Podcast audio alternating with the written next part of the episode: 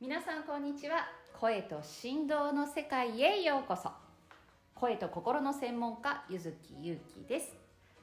このチャンネルでは声のこと心のこと話し方や他ね人間力とかさまざまなことを通して皆様の人生が心を躍るものになるようにとさまざまなことをお話ししていきます。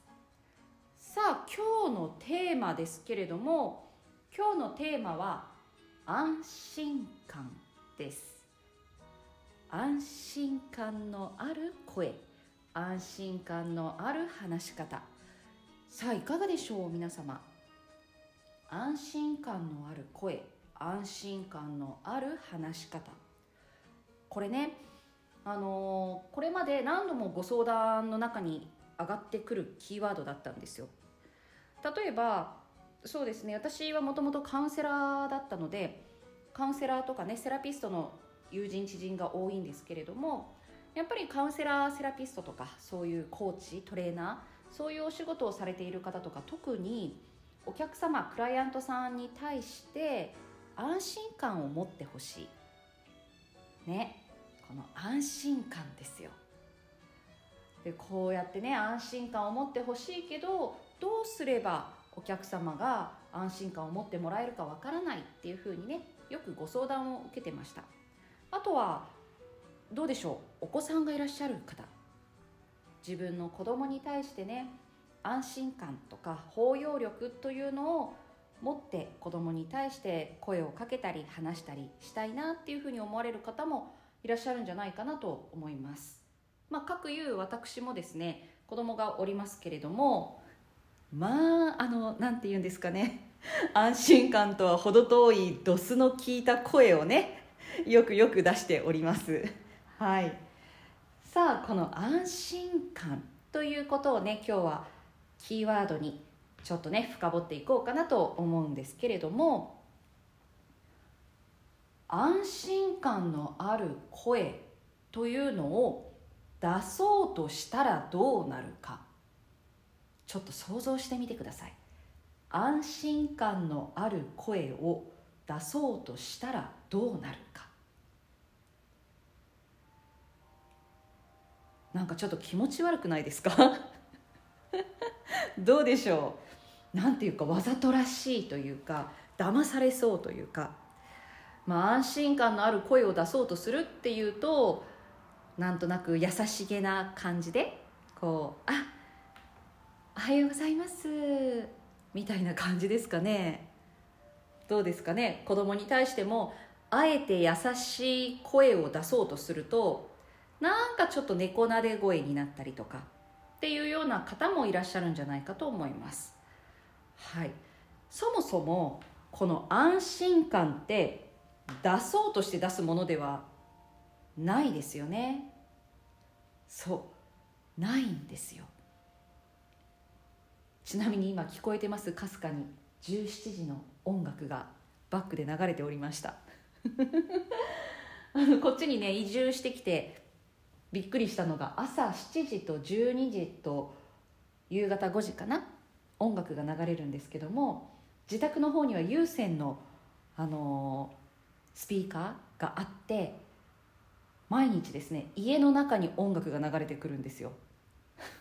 まあまあ、えー、かなり余談でしたけれども。はい。安心感のある声ですね。安心感のある声。そうこのね安心感のある声って出そうとして出すとなんかもういやらしい感じの薄っぺらい感じのなんかよそ行きの気持ち悪い感じの声になると私個人思っておりまして。だってそうじゃないですか。安心感って相手が安心できる声ですよ。なんかこの人って安心できるみたいな。この人って私のことを攻撃しない。この人って私のことを否定しない。この人って何か分かってくれる気がするみたいな。こういうねあのー、ものが安心感ですよね。あと優しいとか包み込んでくれるとかほっとするとか。そういうものじゃないかなと思います。あとはどうでしょうね。一緒にいてうん素のままありのままでいられる。こういうのもね安心感じゃないかなと思います。でこの安心感出そうとして出すものでも作ってねできるものでもないというふうに私は思います。じゃあどうすればいいの？どうすればいいんでしょう？はい。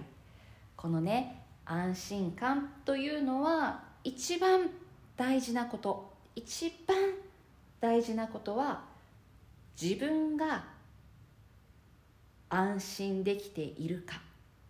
じゃないかなと思うんです。自分が安心できているか。つまり私ですね。私喋り手である私。うんカウンセラーである私セラピストである私親である私販売接客をしている私友人である私この私が自分に対してそもそも安心しているか。この世界の中で生きていて安心できているかどうか。ここだと思うんです。自分が安心できているかどうか。だから例えば世の中って厳しいものだとか世の中って怖いものだとか気を抜いたらやられるとかね？周りからは攻撃されるとかそういうふうに思っているとまあまあまあ安心できてないですよね。そもそも自分が。周りは敵ばかりとかちゃんとしないと怒られるとか。ちゃんとすべきであるとかそういうふうに周りに対してうん恐怖や敵対心あとべきねばというものをたくさん持っているとどうしてもね私たちっていうのはこの世界に対して安心感自体を感じられないと思うんです。うん。なので安心感のある声安心感のある存在安心感のある話し方っていうものをしていきたいとしたらそれってつまり誰かにとって安心な人でありたいってことですよね。子供にとってとかクライアントさんにとってパートナーにとって友達や後輩にとって誰かにとって安心を感じてもらえる人になりたい。そこにはまず自分自身がこの世界日常自分の人生に対して安心感を持つということ。そしてその目の前の人に対しても自分がまず安心感を持つっていうことが大事だと思うんです。で例えば子供に対してだだったとしたら子供に対してだとしたらこの子の人生どうなっちゃうんだろうって。もうそれって安心してないですよね。親である私がこの子の人生どうなるんだろうって。こんなことじゃこの子は将来就職できないかもしれないとかね路頭に迷うかもしれないとか社会でやっていけないかもしれないって。もうそもそもこれ自体が安心してない。そう思いながら話をしているとやっぱり子供にとっても安心できる存在ではなくなってしまいますよね。まあねついそう思っちゃうっていうのは本当にあの愛情ゆえではあるんですけれどもそうなんですよ。ちょっとまたねこの子供に対してっていうのは別でゆっくりお話ししましょうね。うんそうそう。であと例えばクライアントさんとかねお客様とかあと後輩とかパートナーそういった方々に対してという時もどんな方が来られたとしてもそれはその何て言うのかな運命って言ったらちょっと大きすぎるけれど必然たまたま偶然出会ったっていうのは全て必然でお互いにとって意味のあることで。だからんな展開になろうとどんなことになろうともきっと大丈夫ってこれには本当に必ず意味があるんだっていうふうに思えていたとしたらきっとそこには相手にとっても自分にとっても安心感というのが生まれるんじゃないかなと思います。なのでねちょっとね自分の日常生活を思い返してみてほしいんですね。普段の生活の中で自分はどのぐらい自分の人生に対して安心感を感じているか。このままいったら大変なことになるってどこかで思ってないですか？